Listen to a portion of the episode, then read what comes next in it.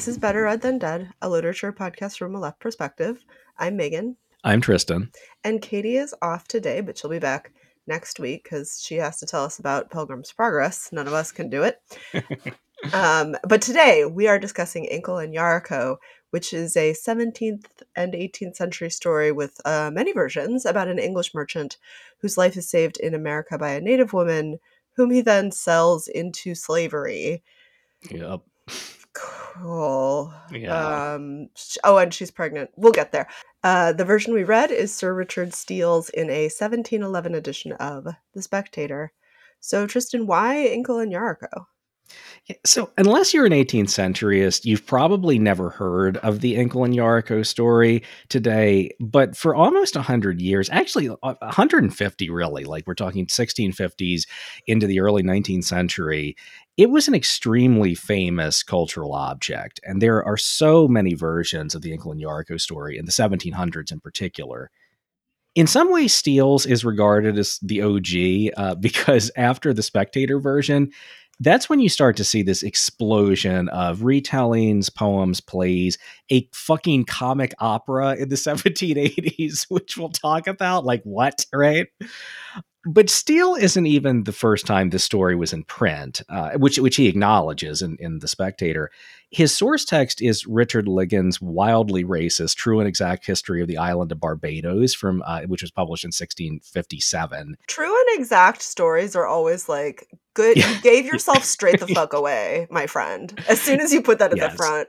Yeah, no, for sure. Well, and I mean, it's not like sort of historiography and the creation of white supremacy. There are a number of Caribbean texts from the 17th, 18th century. Uh, Ligon's, uh, Edward Long's History of Jamaica, which basically like history as, and it, al- which also has the kind of like true and exact title to it, uh, which is like, yes, a true and exact taxonomy of the races, you know? Like- exactly. But, yeah, exactly. No, it's a it's a it's a red flag It's for red sure. flag. True and exact. But yeah, so that's that's in uh, 1657, the first time this is ever in print. And one reason I've long been fascinated by this tale is that it seems to have registered so differently depending on the historical moment and ideological or, or even like literary concerns of who was writing. So we'll get into this, but for Steele, the obvious anti-slavery implications seem less central to a bunch of other stuff.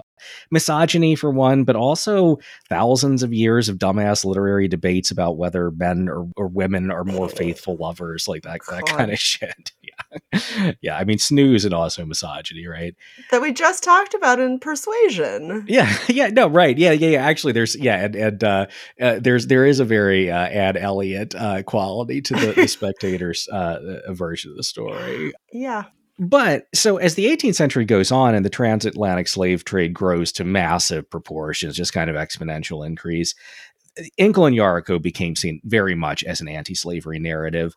One that is often quite racist in its construction, but that is, you know, definitely deployed in, in support of the, the growing abolition movement.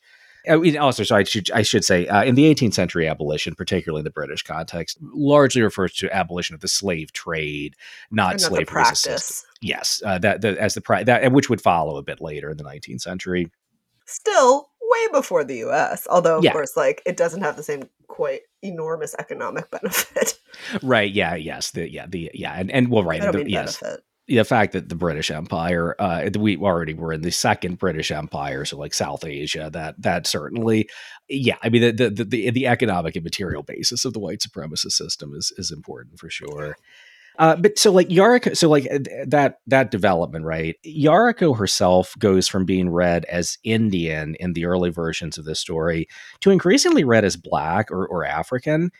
So I'm just really interested in one how this story that was so famous basically disappears from the public consciousness after the early 19th century, and two how it does get read in those very different ways at different moments. And Megan, I'm particularly curious to hear your thoughts on the Steele story precisely because of the longer historical questions it raises. So, like 18th century empire and that period of slavery and colonialism obviously has such a foundational role in 19th and 20th century constructions of race and, and white supremacy. So I've wanted to talk about this story with someone who works in critical race theory and, and also at the other end of that kind of historical trajectory for for a long time. Just I mean, because I'm I'm sure there are uh, a lot of interesting um, sinews to that kind of conversation. Well, and it helps us to see like something that is right at the center of our historical present, which is the white supremacist invention of race qua race in the first place, right? So, like, that she can be, you know, sort of um, fungible as a racial subject is interesting, but also, like, doesn't surprise me at all, right? Like, because she's deployed as whatever she needs to be for the commentary.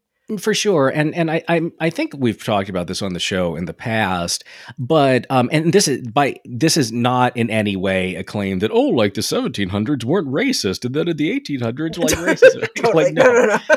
but you know 18th century and earlier ideas of race are like climatological like if you if you live in a certain part of the globe just like by virtue that that, that you and and and because of uh, like the climatological explanation uh, race was fungible in a way that like the 19th Mhm. century eugenicist biological racist claims really it's like no it's like this is like inherent to human as species in a way that Yes. is not part of, uh, of of of earlier moments to the same extent, which I think just makes the it makes the concept it makes the construction different. Totally. Well, and then once that sort of gives way to culturalist accounts in the early 20th century, that has its own effect too, right? So, like, eugenicist and culturalist accounts of race overlap to a great degree, but they're Mhm. also like white supremacy is always bad, Yeah, wrong. yes, no, exactly, exactly. Just And- and- it's genre shift. Right. No, and, and, and even, I mean, it's not like you don't find things that look like the biological racism in the 18th Totally, century, yeah, but yeah. just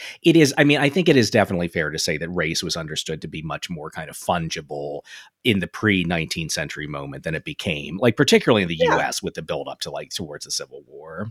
Right. Because I, I think it's like, str- it's a strat, like racialization is also a strategy Yes, of, exactly. of uh, material conditions. For sure. So I I actually haven't read Richard Steele and Addison Boulevard since college. so this sounded good. That was when I was a fake sort of like side hustle 18th centuryist. Thanks to Mills College's Kirsten Saxton, who I think is one of those people who could fully convert you to an 18th centuryist if you were not already in a committed relationship to a literary period. And I learned a lot about the strange approaches that 18th century periodical culture took to cultural production. In my notes, I say yeah. magazine culture, and I say that because it's like in the 20th century, that's what this would have been. Yeah, well, right, and and the right. I mean, the and the I mean, one of the cool things about the 18th century is like the magazine was a thing, but it, like how it differed from the newspaper, like the other. It's you know, it's uh, it- those categories are being kind of produced at this sort of moment.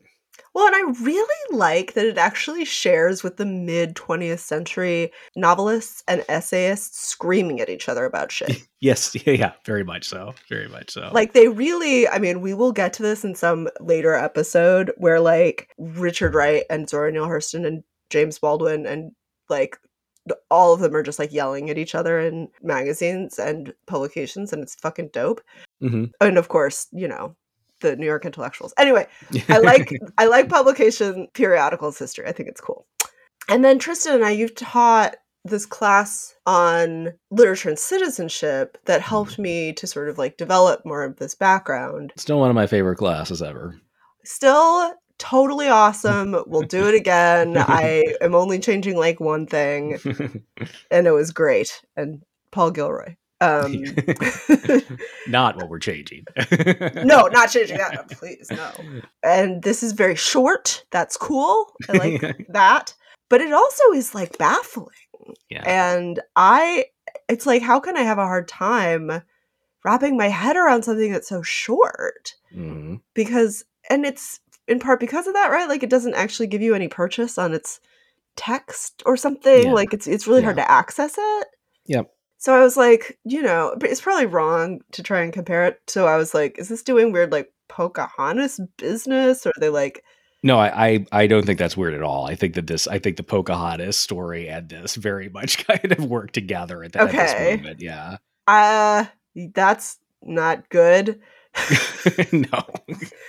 And then I was like, are we trying to do Rousseau, but like with characters? Yeah.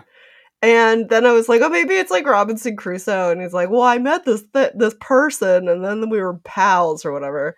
My servant, which of course is quite different in this, but it's really for me, it's an exemplar of something that is difficult to parse without some historical understanding.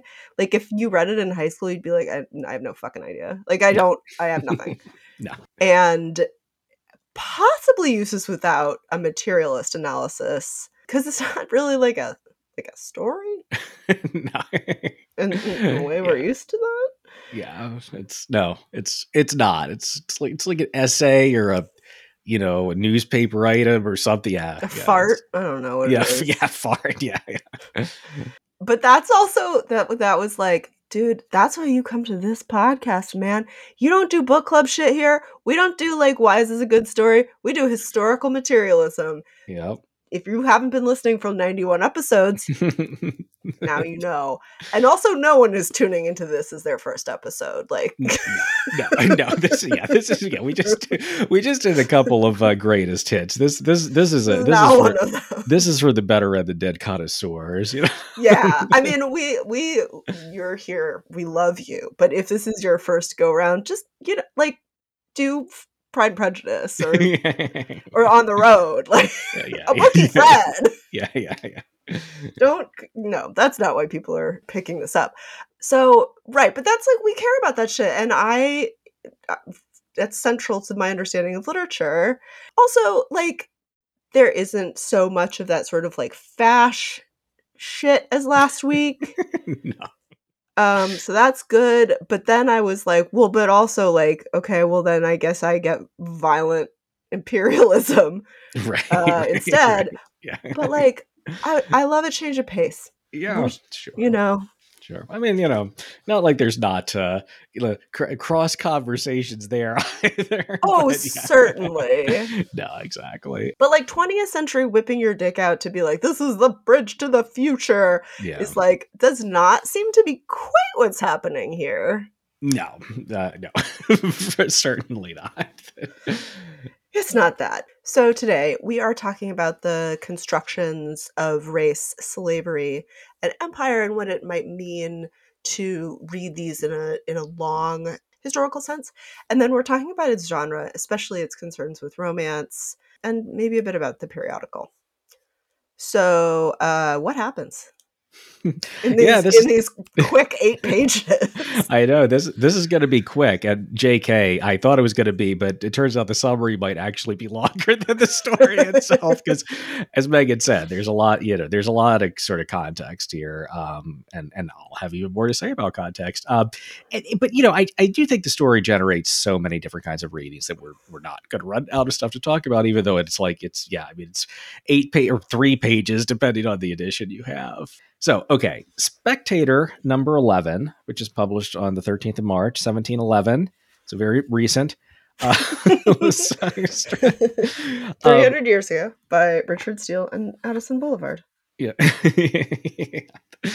so structurally, this looks a lot like other Spectator stories essays. Uh, Mr. Spectator, and I'll say a little bit more about that persona or character later. He walks into a scene and silently observes some dipshittery met with anti-dipshittery. So we have thesis, antithesis, synthesis. It's basically the dialectic is what's happening. I'm so glad you brought Mr. Hegel to town. yeah, yeah, exactly. um, Hegel, Hegel, yeah, Hegel and I think Steele would have very much confused each other had they met, but they, you know, one was long dead, with the other was born. Yeah. So Point Uh, being, Marx liked Hegel, so we have Yeah. to begrudgingly like Hegel. I mean, yeah, Marx taught Hegel what was actually interesting about what Hegel said. Yeah, no, that's absolutely right. Yeah, yeah, yeah. so okay, so in in this story, Mr. Spectator is going to visit Arietta, a woman quote visited by persons of all sexes who have any pretense to wit and gallantry. She is in that time of life which is neither affected with the follies of youth or infirmities of age. And her She's I 22. yeah, yeah, right. Yeah, she yeah, she's, yeah, she probably must be 22 here. Uh, and uh, and her conversation is so mixed with gaiety and prudence that she is agreeable both to the young and old.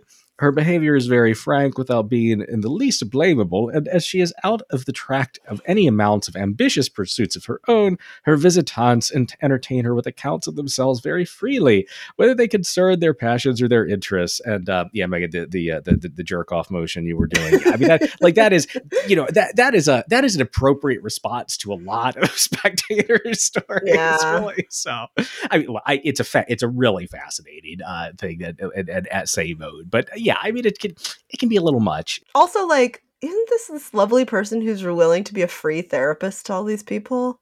yeah, right, for sure.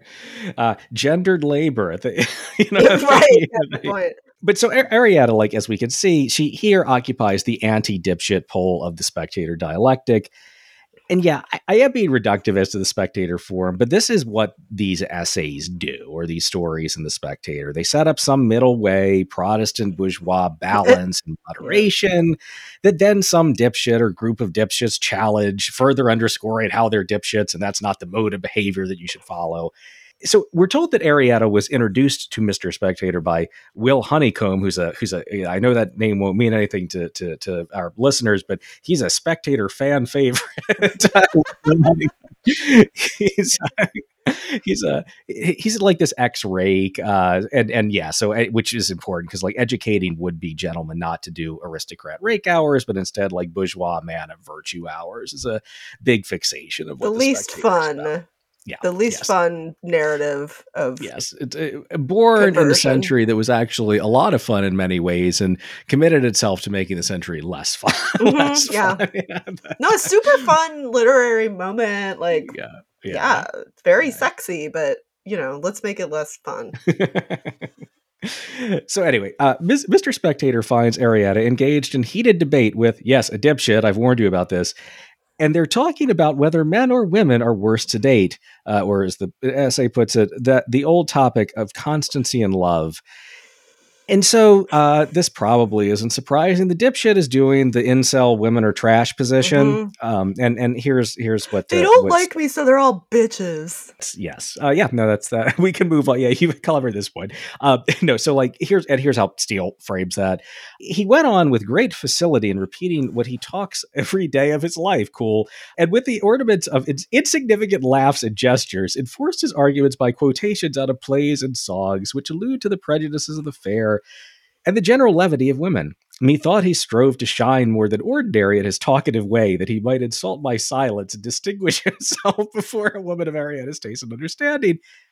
She had often an inclination to interrupt him, but could find no opportunity. oh dear, fucking this. till the uh, till the larum ceased of itself, uh, which it did not till he had repeated and murdered the celebrated story of the Ephesian matron. So we're academics. Uh, a number of people in our audience are academics, and we all know this dude from conferences, right? He's the the more a comment than a question guy, except even more incelly in this case. I also like that that uh, it has a great deal of cultural reference, right? So he's like, I have to quote from stories and plays. Yes. So he's literally like, I'm red pilled. Yes. yeah, yes. He's doing exactly. exactly. that. He's like, here's a here's a cultural point of reference that we all know, and I'm gonna I'm gonna do the most blatant misinterpretation humanly possible. Yeah, he's he, yeah he, he's he's a big stupid. Uh, in addition to everything else, big stupid sure. pants. Yeah, exactly. Um, so uh, st- here's one moment in which my summary grows past the, the confines of what it's summarizing. Steele doesn't actually repeat the Ephesian matron story because he didn't really need to. It was kind of an 18th century commonplace. Then um, you don't but- need to do it now, and we all know. well, well no, I think no, nobody does. I don't. No, no, no, exactly. And uh, and yes, I mean I could just leave it there, but I do actually. The story is so fucked up that it, it bears like what he actually was. Uh, what what what what the uh, what what what Mister Dipshit was dropping into the middle of this. So the Ephesian matron, uh, it comes from Petro- Petronius, the, the Satyricon. Um, Petronius is a first century uh, uh, common era Roman satirist. Uh, actually, Nero is when he, the reign of Nero is when he was oh. writing. Yeah, it's it's kind of it's sort of like yeah the the late of the everything's great. Yeah, everything's great. Yeah, and, and basically the Ephesian matron. There's this lady, the Ephesian matron her husband is dead, and she's just spending 24 7 wailing by the body in the tomb, as one does uh, in the ancient world. And this Roman soldier who is guarding crucified corpses nearby, because it's Roman times, very normal, right? so, well, but also, like, we did have a minor incident in which apparently somebody came back to life. So I think well, probably, right. yeah, yeah, yeah, like... yeah, yeah, you got, yeah, exactly. You bet, you better, better, uh, yeah, better keep an eye on that. Or, Everybody you know, else from now yes. on. Yes, or, or some some like uh, quirky doomsday cult could become like one of the world's dominant religions if you don't oh, watch out. Right? the Lenny Bruce joke, where you know, if it were the 20th century, they'd be wearing little uh, electric chairs on chains. Yeah, yeah. Oh, yes, yes. A very famous Lenny Bruce joke. That's yeah. right. Yeah. We've been talking about 50s comedy a lot this week, Tristan, in, in my text messages. So get ready yeah. for some dumb bits. Yeah. reaching, reaching back that was a cool digression, very 18th century, actually. Mm-hmm. Um, so, yeah, so this Roman soldier's g- guarding these crucified corpses, and he hears the Ephesian matron wailing in the tomb. And he goes into the tomb. He's like, Why sad about husband? We can bone. And she's like, Yes, right here in tomb.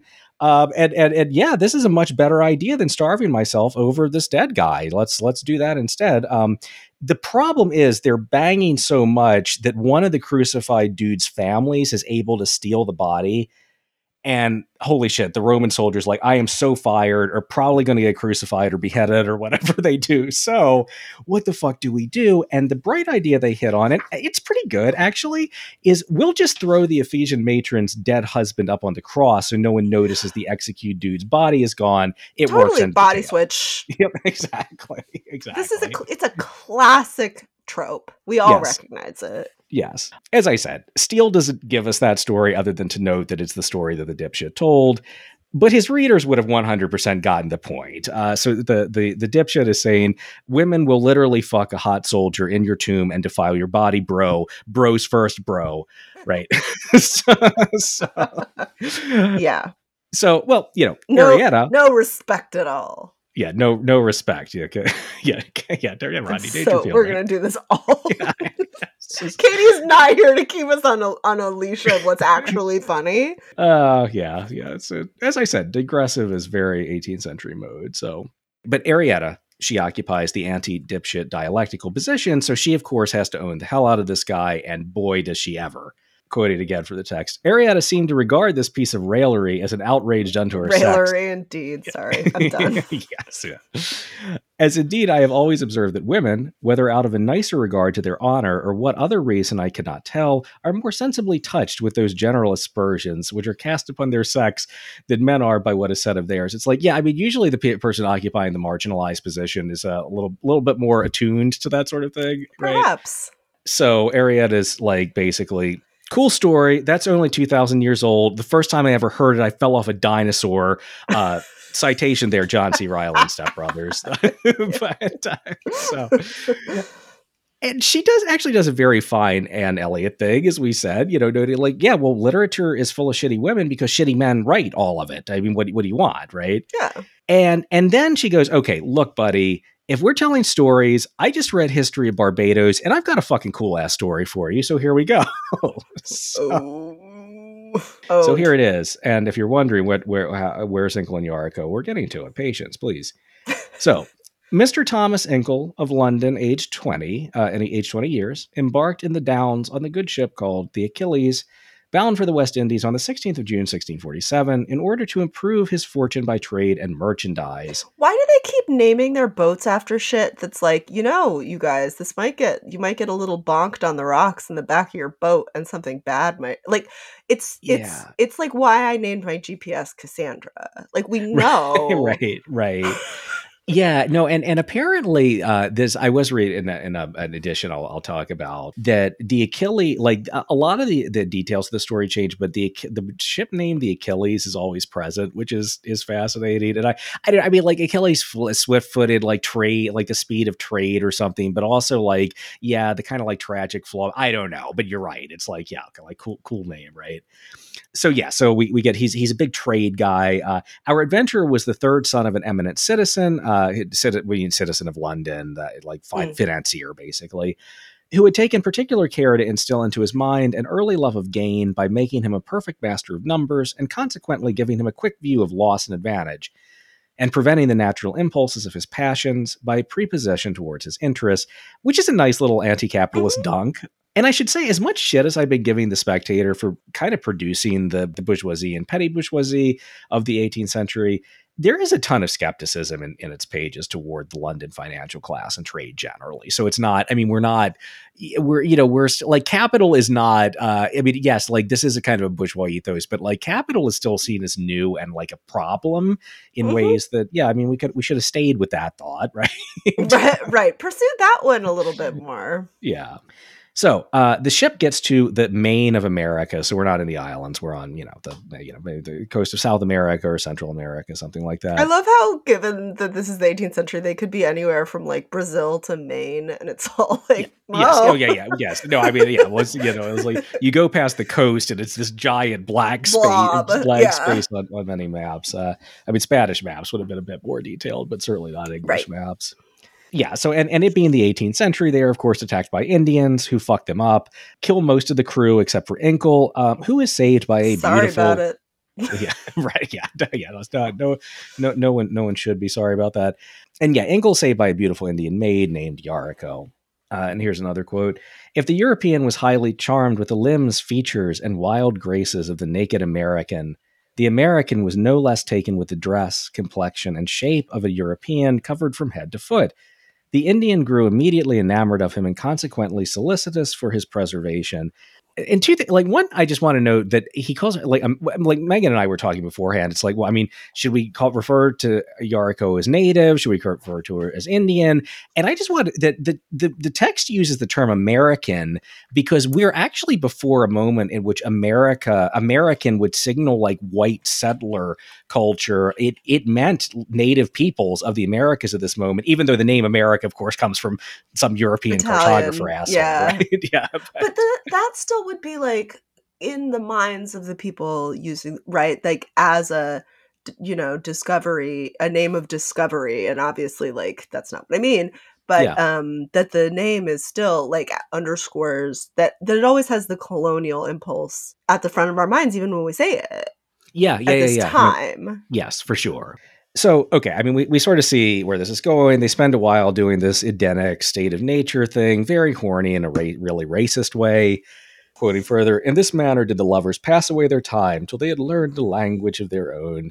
So, very romance hours here, hmm in which the voyager communicated to his mistress how happy he should be to have her in his country, where she should be clothed in silks, such as his waistcoat was made of, and be carried in houses drawn by horses, like i.e., carriage, right, without being exposed to wind or weather.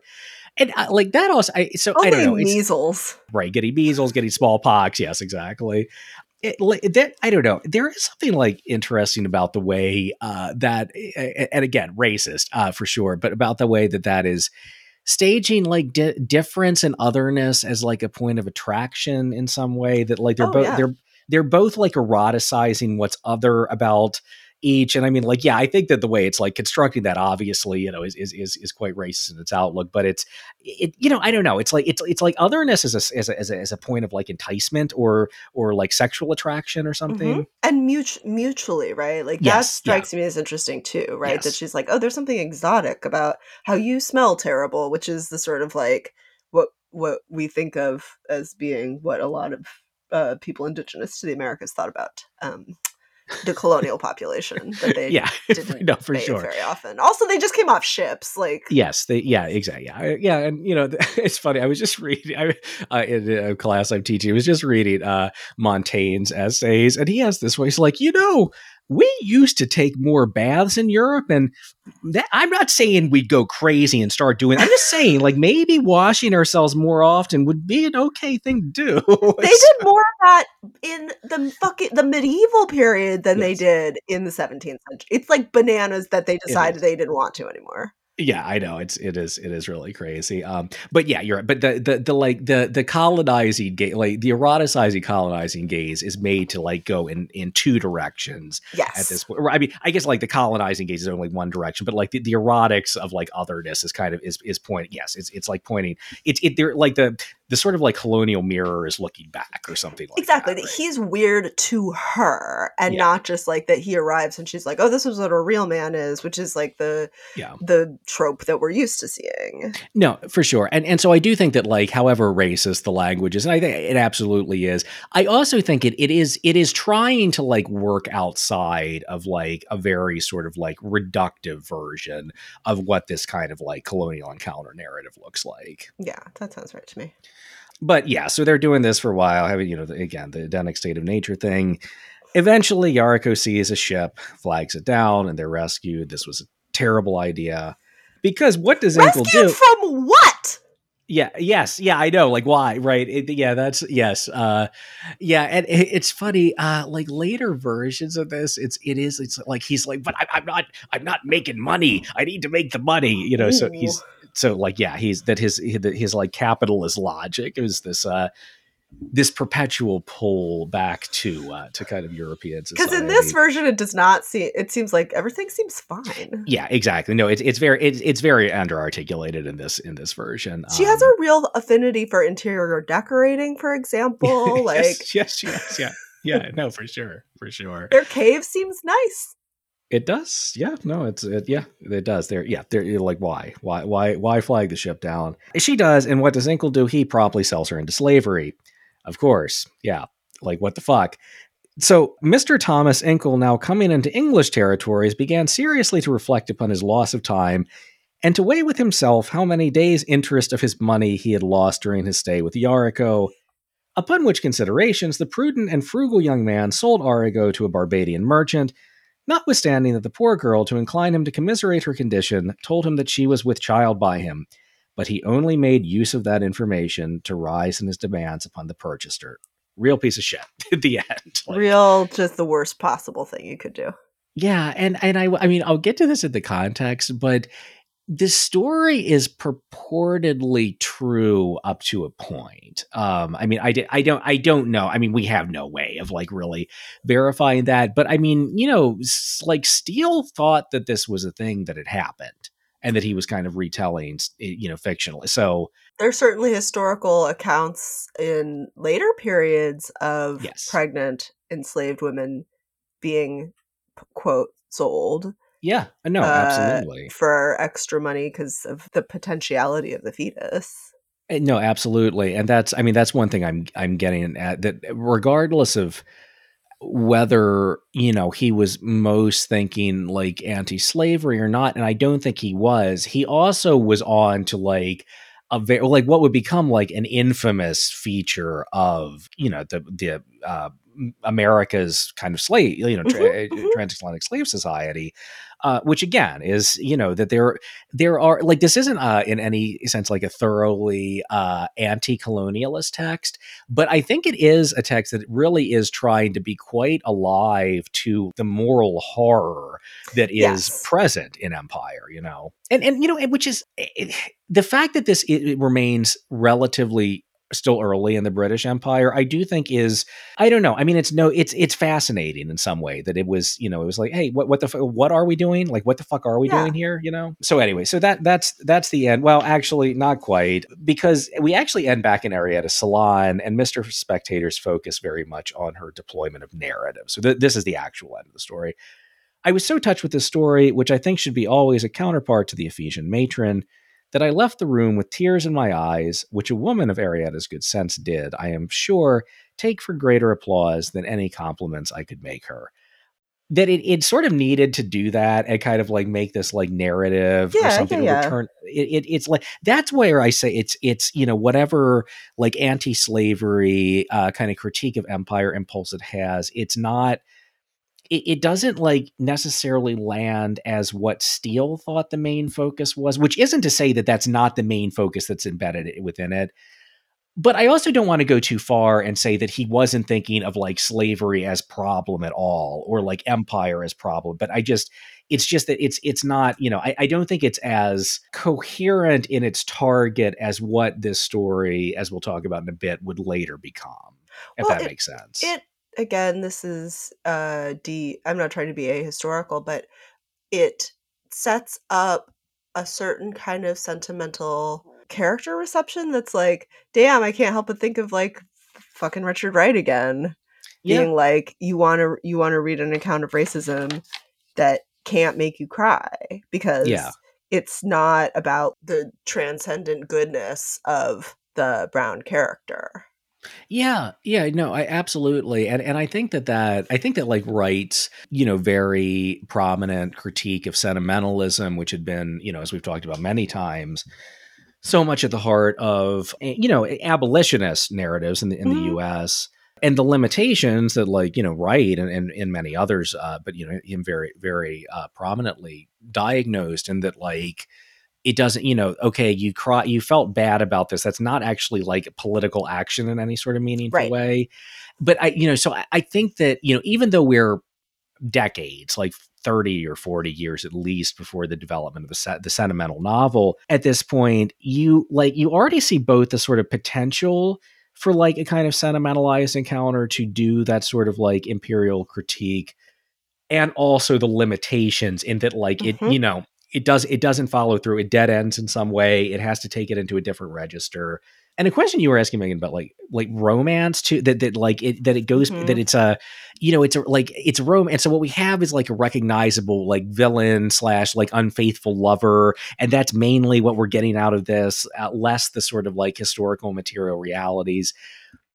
And yet it is set amid these very undeniable historical and material realities of its present moment right? So i don't i don't know quite what to do with that weird balance. Well, and, and it it has the features of romance for me in that it's you know they're they're they're paper cutouts intended to do this make us feel happy that love exists until we don't. And and we know romance is actually like one of these genres that has uh, a lot of stickiness Mhm. that it won't it won't go away. And even in like tiny little miniatures like this i I have a hard time not seeing like the knight and the princess No, I think you're you're absolutely right, and it's funny because like we, you know, sort of 20th century accounts of what the rise of the novel is are so uh or can be so insistent about how like the novel is like sharply divided from romance and and, and like why am I talking about novel when we're talking about like a three-page uh, newspaper story? I just mean that like sort of like the the the, the realist kind of like impulse like very different from the allegorical romance impulse and yet, you know, like Walter Scott, Maria Edgeworth, uh, uh, Sydney Owenson, these uh, like kind of progenitors of like historic the historical novel were. I mean, those books look like fucking romances, you know. So they're they're not, and and so like their their uh, their impulse to take history and and material relations seriously was not in you know in, in that and, and we're you know again we're about 100 years later than the period we're talking about with the Inkle and Yarico story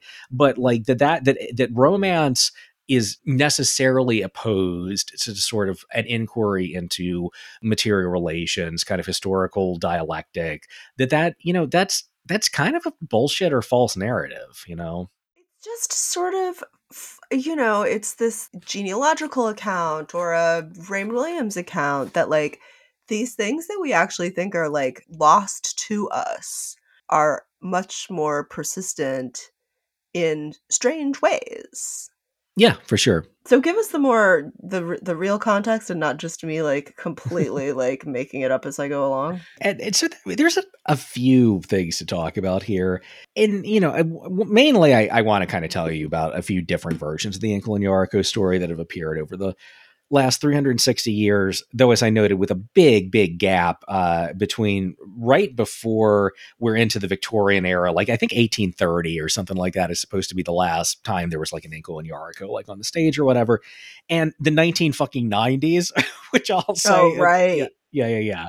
But first like so since the Steele version is the one i i asked you know you to read today and in some ways uh the og in the sense that it sort of like kicked off the literary fascination with the tale I'll just say a little bit about what Steele Spectator was. Um, and as we've noted, it's a periodical sort of like a hybrid newspaper slash magazine. Uh, and Steele co-founds it and edits it with his friend Joseph Addison at Addison Boulevard, right?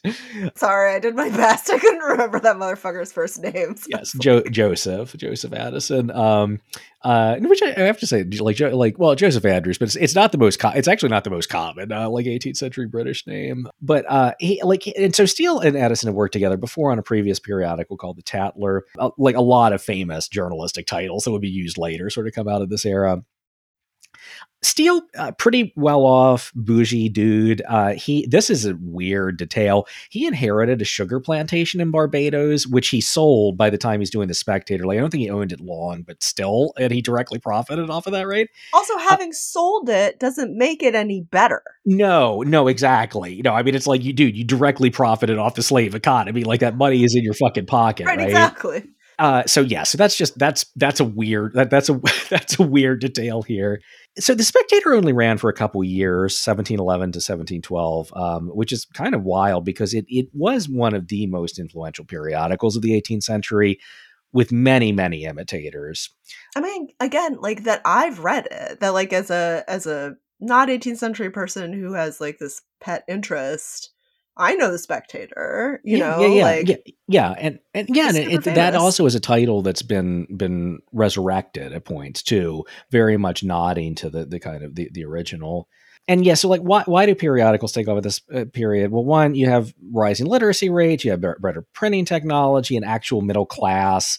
The 1700s were kind of the birth of the, the modern periodical journalism because of that, and and the Spectator has a marked petty bourgeois asked ethos, right?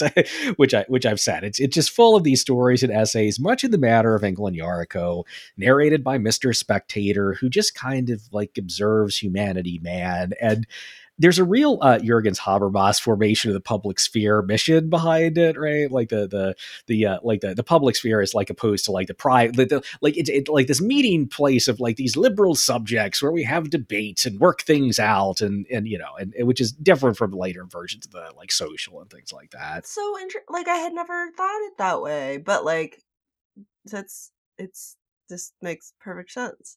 And like I, I, like I don't think you have this periodical culture absent the sort of like coffee house culture of, yeah, of 18th century right London, me. you know.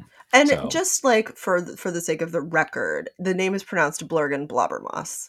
Blurgen Blobbermoss. Yeah, exactly. Yeah, yeah for sure. I, I yeah, have I, that, said that in class before, and I was like, oh, I'm gonna get canceled for that one, or no? No, I mean, I hey, you know what? I uh I'm proud of myself as an 18th centuryist for making it so many episodes without mentioning that book. Uh, so you know, but it's also like a really important book. It's not, you know, it, no, it is. It, it's like, it, is its argument somewhat dated? Yes. Is it on to, uh, you know, do I wish it were more Marxist? Yes. Always. Is it on to certain things? Yes, it is. It absolutely, absolutely is. yeah so yeah, and, and so basically, uh, like how does Mr. Spectator fit into that? He's going to teach the emergent bourgeoisie and petty bourgeoisie what it means to be bourgeois. So like good taste, middle way, be generous but not too generous, like fine things but not gaudy. Right? like, yeah, it's I mean it's just you're trying to suck all of the fun out of the era. It, it's like th- this fantasy of like the best of aristocratic values, barf, now married to the Protestant work ethic. Cool so so that so that's that's like what this the, the story that I just you know summarized was in that that's what this thing is. But so to tell talk a little bit about other Inkle and Yarico stories, um, as I've noted, and and Steele acknowledges this, his source text for Inkle and Yarico is Richard Ligon's True and Exact History of the Island of Barbados from the 1650s. And by the way, as, as I talk about these various versions of, of um, Inkle and Yarico, I'm drawing a lot of this from Frank Felsenstein's fantastic English trader Indian maid representing gender, race, and slavery in the New World, which is kind of a compendium of all That's of the cool. major. Yeah, it, it is. It's it's awesome. It's a it's a it's a it's a compendium of all the major Yarico stories from the mid 17th century to the early 19th century.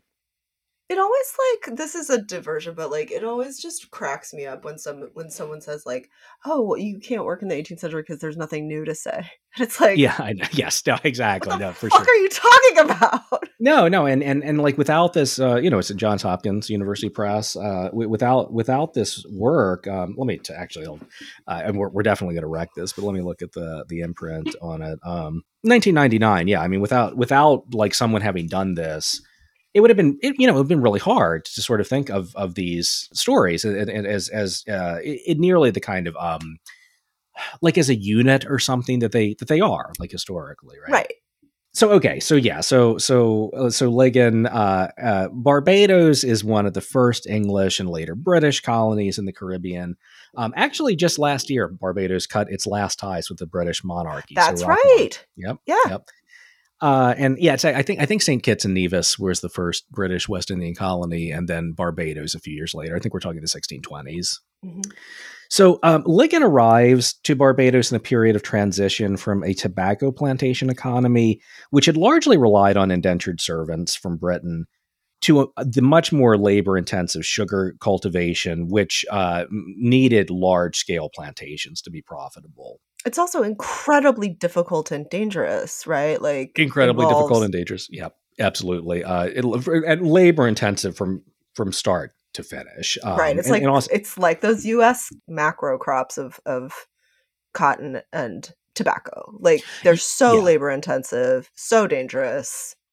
Yeah, no, and and also uh, because of the fact that it required so much acreage, it also meant that they stopped planting nearly enough food on the West Indies, which you can imagine the effect of the diet on the laborers. Yeah, it's yeah, it's uh, yeah horrible.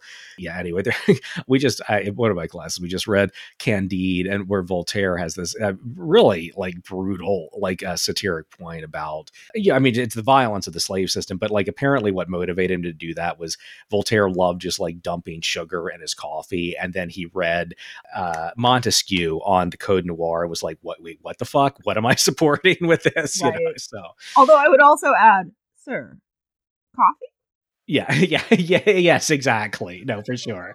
Wait, No, I but mean, there's this- another like- problem here. I- I mean, no, no ethical consumption under capitalism. No ethical consumption Totally. like hardcore under like 18th century imperial capitalism. You know, right. But- and also that you would be that you would be able not to see the other side of that is really Yeah. funny to me. It is. No, I- yeah, for sure. Yeah, exactly. And particularly when you just you just saw like the one piece of it, right? That uh I mean, Yeah. not to be able to put two and two together. But yeah, so it's the transition to sugar in the West Indies that really accelerates the transatlantic slave trade. Uh, Felsenstein tells us that uh, when Ligon gets there in the mid uh, 17th century, whites still do outnumber enslaved Africans on the island, but but that's starting to change. And by the 18th century, the enslaved population is vastly larger than the white population. I mean, on some islands, it was like by a factor of 10 at least. Uh, indigenous peoples in the Caribbean were enslaved too uh, early on, but through displacement from the islands, the fact that so many of them had been killed by Europeans or died of diseases introduced from Europe, and, and just the kind of sheer scale of labor needed, just the number of, of, of people you needed to make to the sugar monoculture work, increasingly the enslaved in the West Indies are brought from Africa, um, or or are the uh, the descendants of those brought from Africa. And that's important to the way in which the Yarico story changes over the next 150 years. Mm-hmm. So, as you can imagine, Ligon's book is extremely racist. Uh, he he also has this What? absurd. Yeah, I know, right? Like, yeah, it's like yes, we said earlier, true and exact history. That's a that's a red flag for you at this Yeah. moment Yep. he has this absurd portrait of the virtues, quote unquote, of the already uh, uh, white supremacist planter class. You know, just there are these visionaries who knew how to manage the land and could put aside their their political differences from Europe, like whether they were parliamentarians or cavalier. Uh, like so, Ligon, and actually, this is I this is a very this is a very like of the 1650s in Barbados thing. Like Ligon was a royalist, a cavalier who kind of hightailed it to Barbados when Charles I was executed. Oh yeah. Well, Yeah. probably wise, yeah yeah um yeah but, except but for also, that whole enslaving people thing. Yeah, yeah, no, for sure. Well, and, and but but also like you know because that Civil War era was so, uh, you know, there were so many changes of fortune. A lot of like people would support in Parliament also wound up in Barbados. So it, it's a it, Oh. it's a melting Well, pot. it, it, did, it did sort of go back and forth for a little bit there. yeah, exactly, exactly. So anyway, yeah, and, and Ligon he just does all these elaborate racist taxonomies of whether indigenous people or Africans are better labor force. He seems really distrustful of English indentured servants for their propensity to revolt and burn your plantation down, which I think you know might also reflect the decidedly less draconian laws governing indentured servants. You know, I mean, bad, but not chattel slavery bad. you know, it's- right. Not you and all your generations. Yes, no, exactly, exactly. So yeah, so I mean, I you know, I, I think uh, I, I I think there there may have been some other factors explaining why why that was the case. So anyway, uh, one of the plantations where Ligon stays, he meets an enslaved woman named Yarico, and we start with this gross as fuck racist description, which I'll quote just briefly to give a sense of what the history looks like, uh, but also the way like Ligon's history looks like but also the ways in which Yarico is like always already sexualized um, in this kind of woman version of the noble savage myth. Mm. So this is what Ligon says. It's very gross. We had an Indian woman, a slave in the house, who was of excellent shape and color, for it was a pure bright bay, small breasts, Like a the horsey. Yeah, yeah, yes, yes. That's yep. That's what he's doing. Uh, Sorry, with I'm the- not. I'm not trying to make this worse. I'm just No, trying to no, sort of no, like you're- fill no, it in. No, you're right. Yeah, that's exactly what he's doing. With the nipples of a, of a porphyry color, this woman would not be wooed by any means to wear clothes. Like, yeah, yeah, cool. That But- actually does get the the erotics of American Indian Native male bodies is is really important too, right? So it's like it's Mhm. not in these cases like just centralized on women.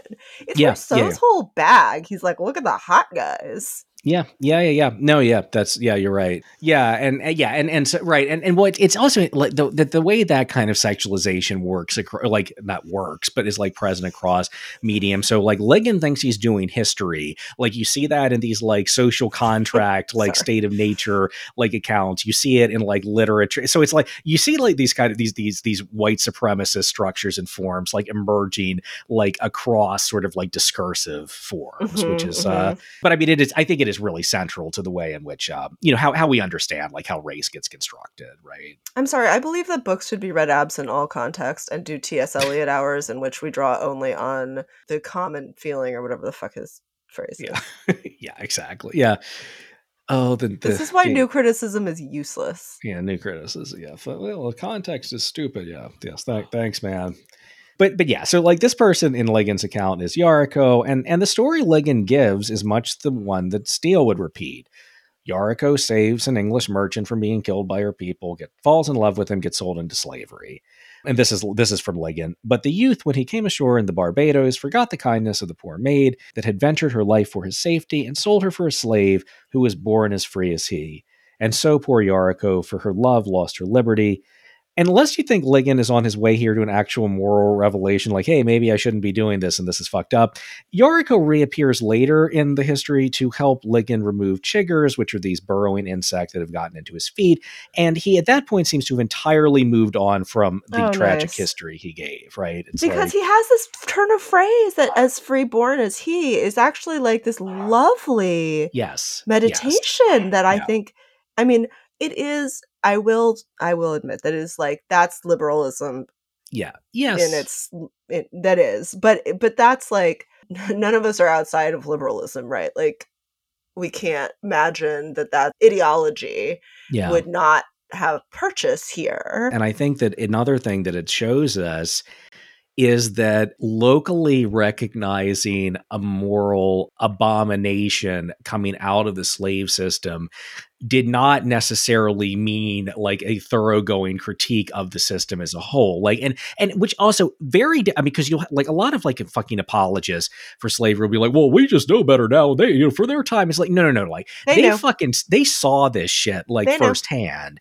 There were plenty who like were very from the uh, beginning, uh, you know, like th- this is completely fucked up, and, and uh, but you know, but but there's all there's just you know, and I mean, I, I, like you, I'm sure we can point to lots of periods in human history where the same holds like uh, oppression tolerated even like when, when it's like when it's lo- even its local like uh manifestations but also systemic ones are like readily apparent and still people like reconcile themselves to it in some way right? Right that they can absolutely live with the paradox of this this line in its sort of like liberal conception that this this woman is as as person as much human and free and a person as yeah. the white person nonetheless is a non-person by being enslaved right? So it's like you can totally live with that. You can absolutely live with her being a person and not.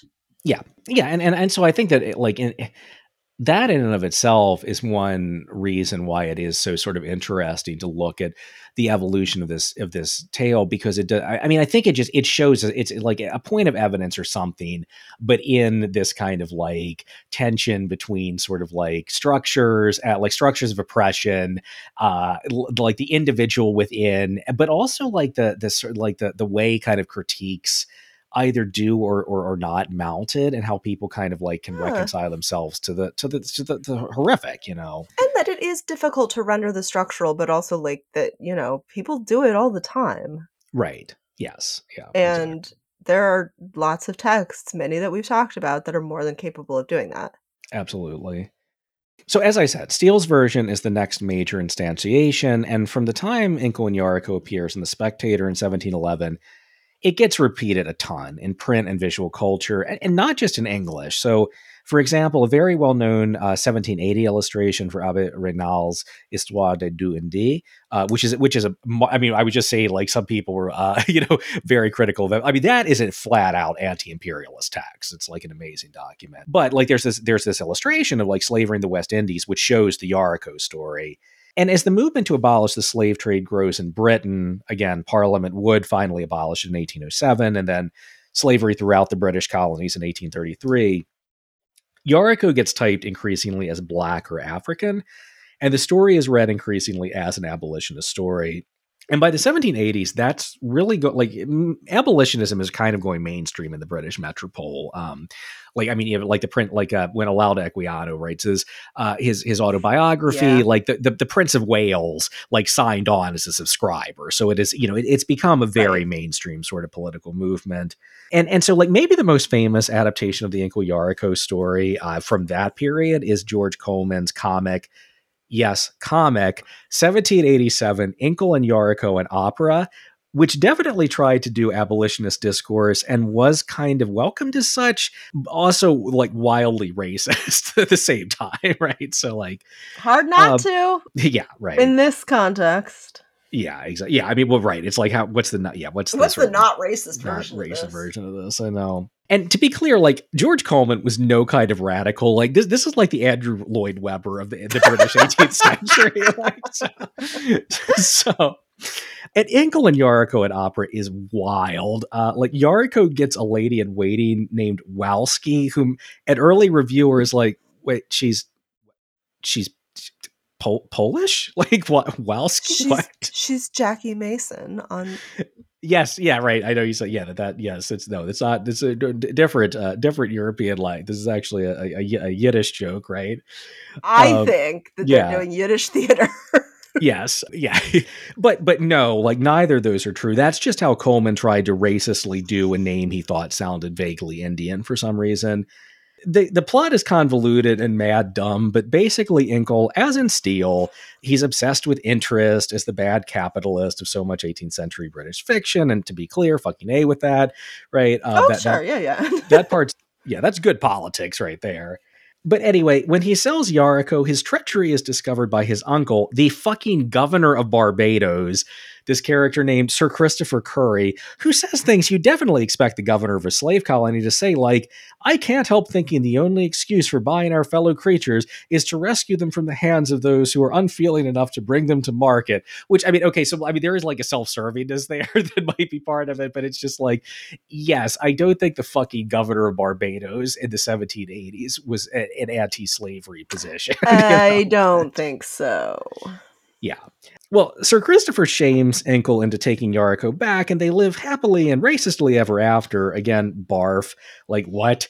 And and that abolitionist play is is absolutely drawing on uh, like a ton of racist tropes for its humor. So like most of the black or indigenous characters are played by white actors, which was true, uh, you know, very much in the mm-hmm. in the mm-hmm. late 18th century. Uh, you, oh, you mean the, the forever?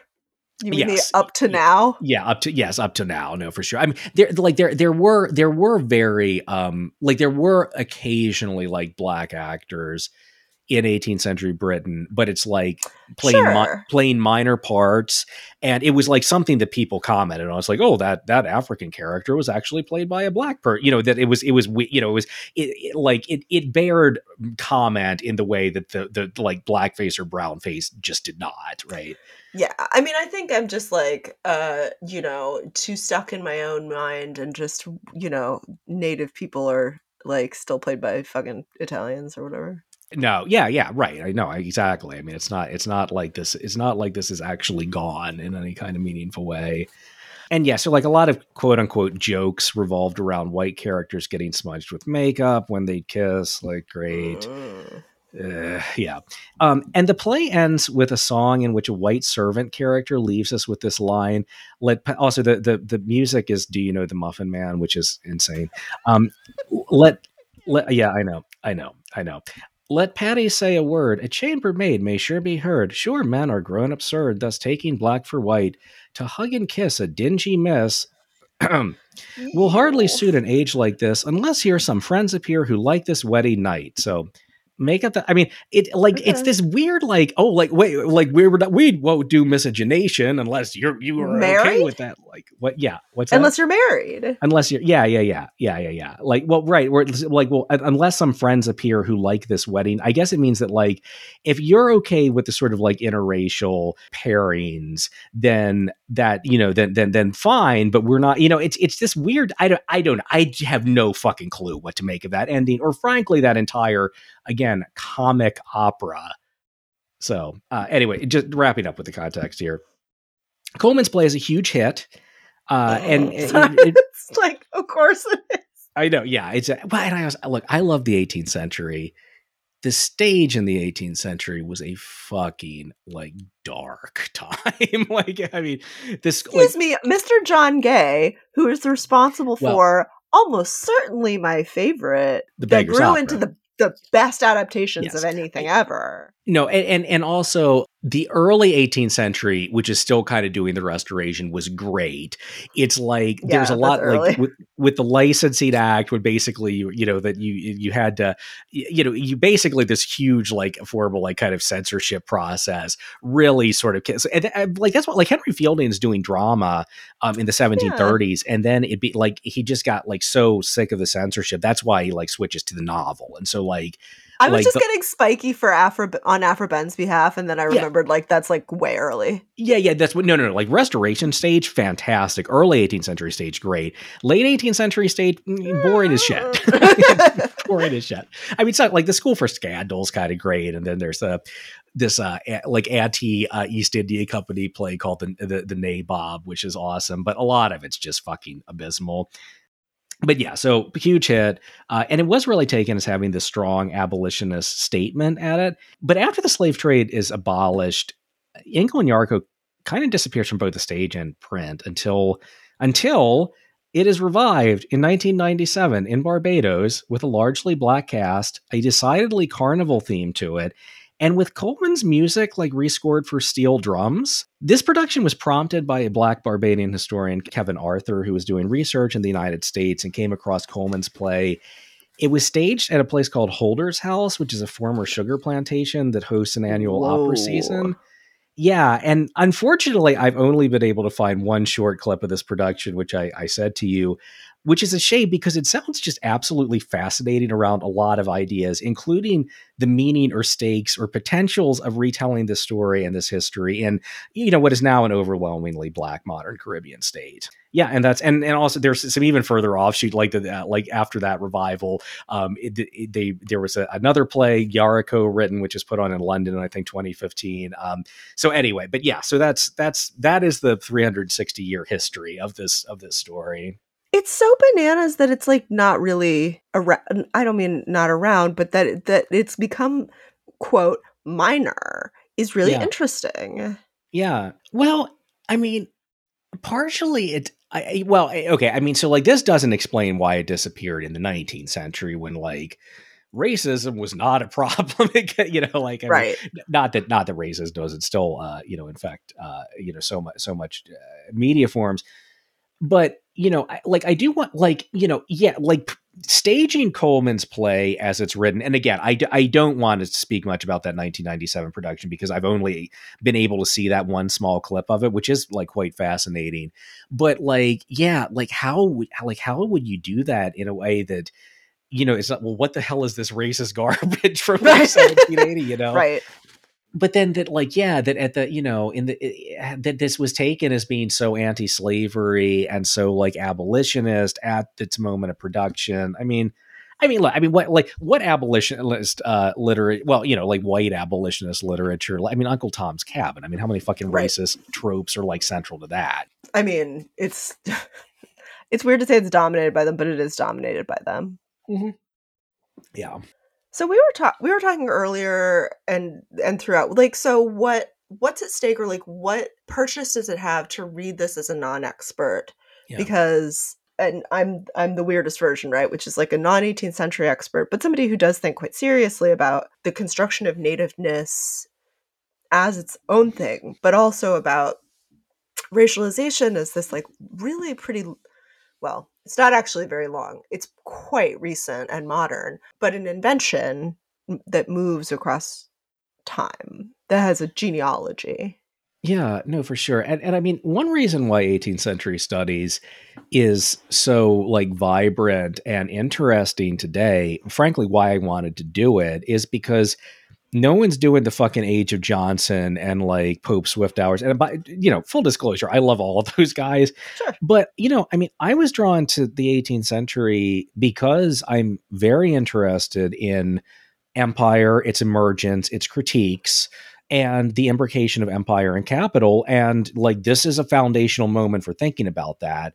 So and if you want to read books by women, like Yeah. go be an 18th centuryist. yeah, like- yeah, yeah, no, no, exactly. Yes, and yeah, yeah, just yes. I mean, uh, uh, uh, like an authorship which is like far beyond the the sort of like old version of like of just a handful of like white dudes. Um, and, and just like gender constructions that are like weird and like getting worked out in these, you know, in, in, in- ways that are really compelling. Also, But- nobody keeps their pants on ever, and I think No, that's great. No, I, I know exactly. yes, so yeah, it's always it's always funny to uh, like yeah, what have uh, you know someone who's only read like the, the oldest stuff they've read is Victorian fiction to like hit them with Oof. Tristram Shandy, let alone like Rochester or something, right? But, or uh, that they like uh, that you know there are periods of time where you know in the in the US like early Americans pretty steamy and then and then the 1870s are like well, it's not very steamy certainly not that yeah, for sure, no, not at all. except Walt Whitman obviously you know yeah, yes, and and and and H. M. Her, Herman, um, but uh, I mean, Billy Budd, Jesus Christ, he is the he is the weirdest man also that wasn't published until what 1921 or something Yeah, yeah, yeah. Yes, yes, yes. Fin- finished in the like early 1890s, but yeah, not not published until the 1920s. But but yeah, I mean, so I like I why I find this archive so interesting to work on is because for clues it does give us into yeah i mean how do like systems of oppression that we still live with sort of like co like you know are brought together in the first place um what are kind of like resistance points to that in its its earliest moment um and yeah i mean like in some ways like i mean you know like yes i mean racism is racism but you know racism in like a united states context the stakes of it why it's reproduced in the way it is who it gets reproduced by has specific kind of material features to Mhm. it and so looking at this very early moment where that kind of thing is contested i you know it like i don't i mean i, I couldn't say neatly what it tells us but it certainly tells us something about about that right? I think it helps us to see that something that might otherwise not be recognizable to us as racism, or that the character whose race is fungible over the way that it's over the time that it's times that it's been in print, is really important for how we reflect now. That we don't take race as a given or as a ca- or as a series of categories that are gra- that are like fundamentally grounded in something, but that are like invented wholesale as features of you know the colony and the cap and capitalism and then the slave trade and manifest destiny and that these things are invented with with reasons for having done so mm-hmm. and don't sit neutrally and i think this book really shows us that because she's anything to anybody right like she's what we want her to be depending on who writes this book mm-hmm through the story. And so to have called her American signifies something different than to have called her Indian. Yeah. Yeah, no, definitely. Those categories, even calling her American, shows us the artificiality of racial categories that have to be invented mm-hmm. For reasons of persuasion and th- that they're they're motivated by material circumstances. Yeah, no, definitely. And and on the on the the American thing, I'm thinking the uh the famous series of illustrations of the continents from the 18th century, like Europe has a like and they're they're all like portrayed as goddesses.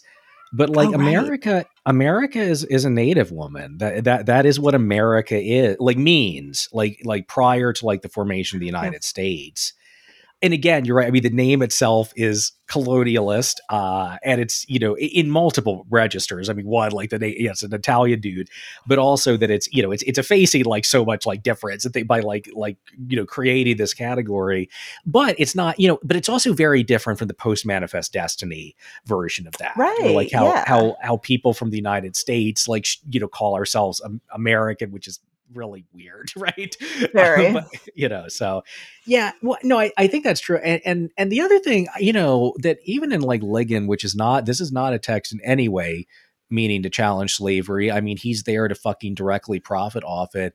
And and yet like is sort of forced to acknowledge the like the just the, the moral horrors of it and yet that that do, that that doesn't like you know, it's I think it would it would be uh it, it, it's really convenient to think of like, well, oh, if only you can see, make someone see, uh, like some illogic mm-hmm. in a system of oppression, then clearly the system will. I mean, I think that's like so much of like liberal, what you know, uh, like that that, that we win these by like uh, we by we, exposing we, hypocrisy. Yes, hypocrisy, or that it's like that fighting oppression is primarily like a rhetorical exercise rather than like yeah. a material, you know, and often that like demands violent, like violent mm-hmm. re- resistance and stuff, and um, and and also that is just like so pervasive and I mean we call it a system of oppression because it is systemic and so right.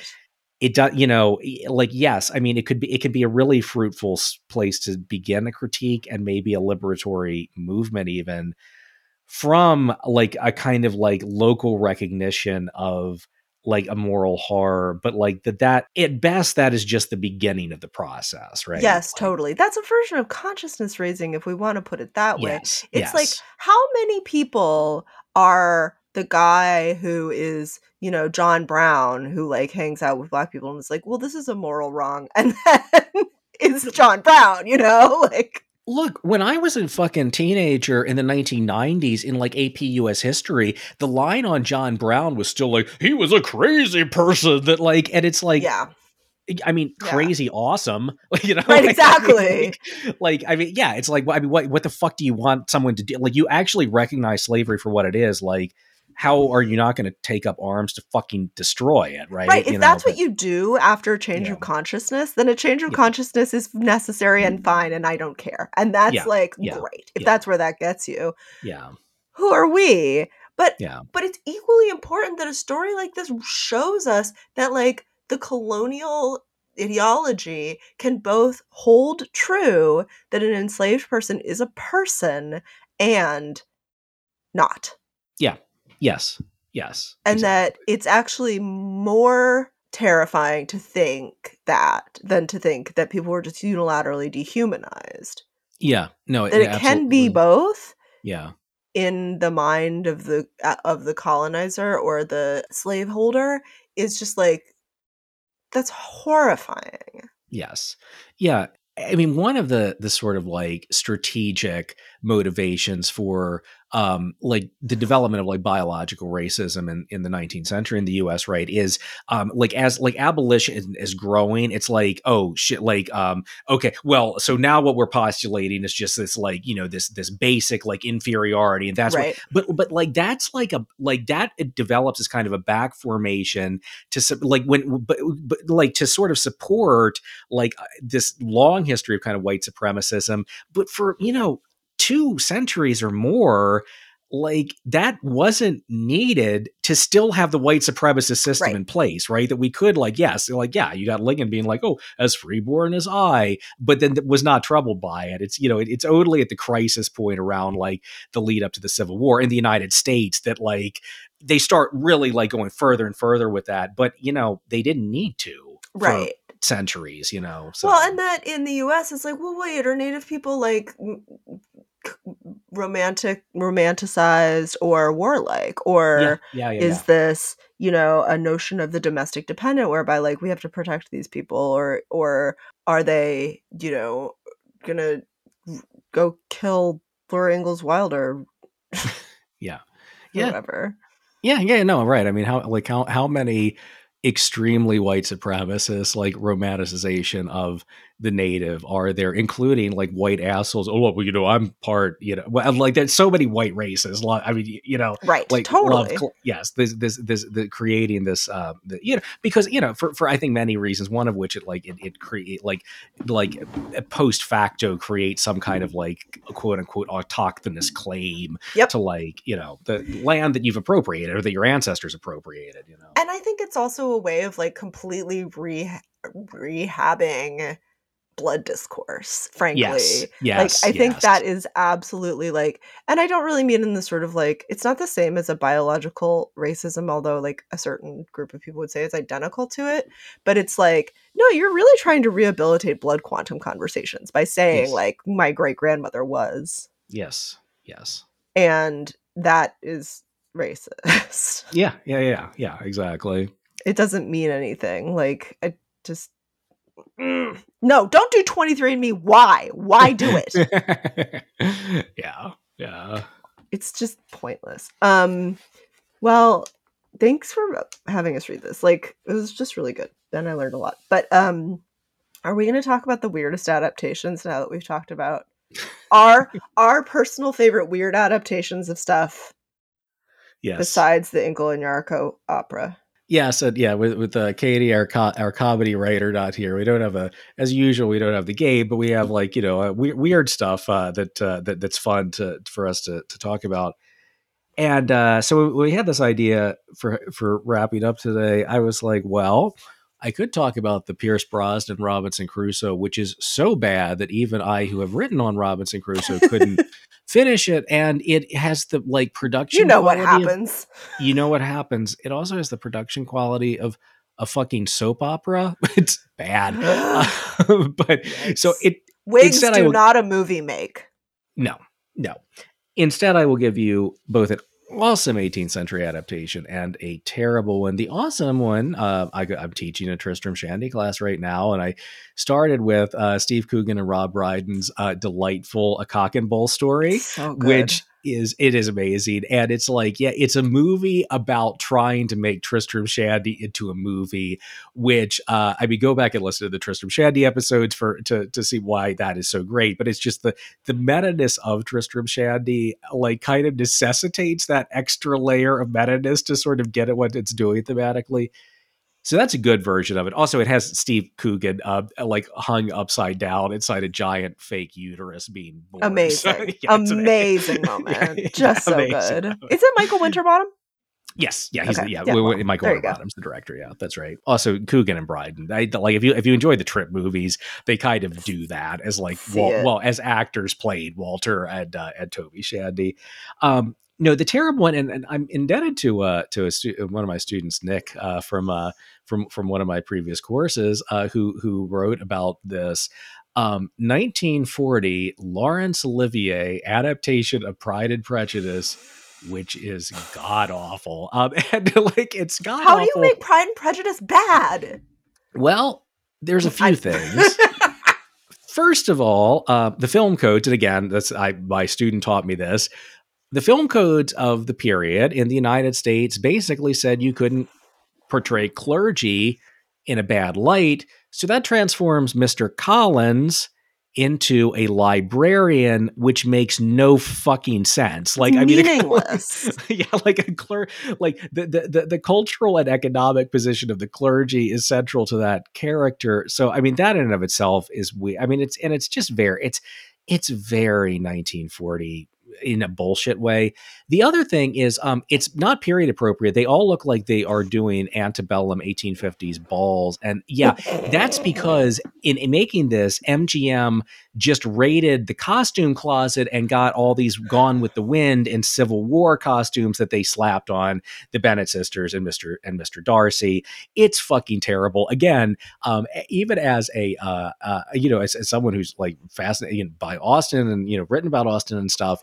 I could not finish it. It was so bad, and I love Laurence Olivier too. You know, so- yeah i mean i don't know i'm a i'm a clothes whore and i just probably watch gone with i mean gone with the wind is so bad but oh god, it's fucking horrible. It's an abomination. just it's an abomination it's Yeah. just useless and even for clothing which you know what the budget is on that and it's like yeah, just stupid yeah.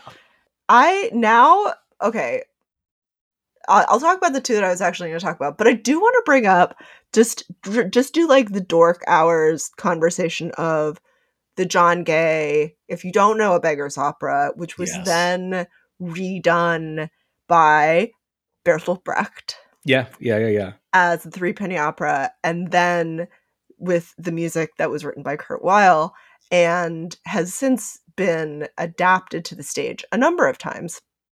It's amazing. It's a perfect, Yeah, perfect Brechtian, yeah. oh, absolutely astonishing. And the most recent one, the translation from the German is done by friend of the pod Wallace Shawn. So yeah, yeah. No, if you think the 18th century theater isn't awesome, early 18th century, it has a profound influence in its very specific class politics. Yeah, no, definitely. Yeah, like every every layer of that adaptation history just gave is awesome. So that's great. Right. It just gets like slightly better and more Yeah. socialist every time. yeah, Right. Um, so that one's all of the like do a genealogy of that. That sounds wonderful. um, and then I had been thinking very theater wise, so that's why I came to the ones that I did.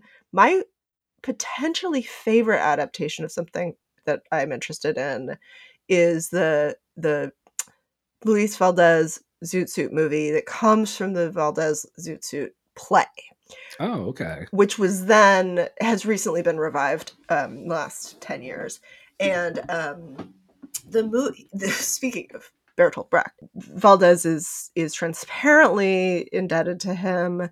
The movie is defamiliarizing in the sense that it looks like a play, but like there are moments where there are audience, and then there are moments when Mhm. it disappears. So you have this Mhm. like really amazing diegesis that they are constantly having to track. It's leftist, of course. Yeah. Um, everybody loves Edward James Olmos Uh, it's and I my I made my husband watch it, and then I was telling my dad. and My dad was like, "Do the politics of it hold up?" And I was like, "If they might be better now." Yeah. They're No, amazing. wow, th- yeah, no, that that's how that's fucking rad. Yeah, no, I, I want to see this. It's fucking rad. Teatro Campesino is fucking rad. Uh huh. They're leftists Yeah, yeah. and amazing movie. Uh, I tried to teach it. I taught it in my very first version of my class in LA, and my students didn't like it, and um, I cried because don't teach Oh, things that you love with that degree of like personal attachment is what I No, I know. learned. that that's that's uh that was one of my hesitations in teaching Tristram Shandy, but I I, th- I think they're enjoying it so far. So It's the only time that I was like, I'm taking, I'm never doing this again. yeah, right, right. So that's like my favorite. and then of course the John Gay. And then my the one that I have to mention because it's so weird and also because it's so me is Carmen Jones, which is I know, right? is an adaptation of Carmen, sort of. Yeah. It is from 1954 and it has history's hottest man, Harry Belafonte. yeah, right. It's yeah. And because this is something that makes perfect sense, he's dubbed. Ah, uh, uh-huh. Right. You, because if there's anyone who's singing voice you should dub, it's Harry Belafonte. Yeah. Like, wait, what the fuck? What? what? Yeah. Yeah. What Harry? Belafonte is awesome with awesome politics. I Yep. mean, just like all around awesome. Crazy hot and Dorothy Dandridge. And there is a later version of Carmen called Carmen, a hip opera, in which Beyonce makes her film debut. It's also not very good. So somebody do a um do d- tell us about d- send us a long email about uh the history of adaptations of Carmen. Yeah. That also has Yasiin Bey in it. yeah. Yeah. Okay. Yeah. Yeah. Send us that email. Zay is like the most like speaking of middlebrow versions of opera, right? Like Yeah. Yeah.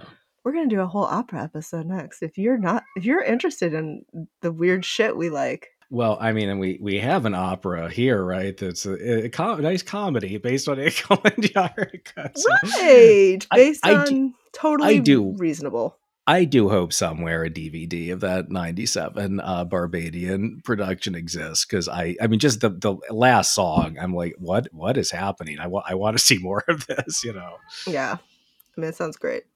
Uh, anyway, so this has been Better Than Dead. You can find me on Twitter at Tessersaurus and Tristan at TJ Schweiger and Katie at Katie Crywo. You can find the show on Twitter, Instagram, and Facebook at Better Ed Pod and email us at betteredpodcast at gmail.com. But only, like, tell us one of these weird stories of things that get adapted. You do it Yeah. seriously, like, do, do your story version of it because something's going to be more fun. There's nothing more fun than John Gay and Bertolt Brecht, but there's going to be other fun shit out there. yeah, no, the the gay the gay trajectory is uh, like that's fucking amazing. it really is. There's no, there's, it only gets better over time. yeah, yeah. Oh, perfect.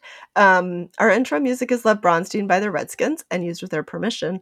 Our logo was created by Jane Bonsack of JB Design and Content. Please rate and review and subscribe. And next up, we have Pilgrim's Progress. You don't have to read it. We'll read it. We'll tell you. It's fine.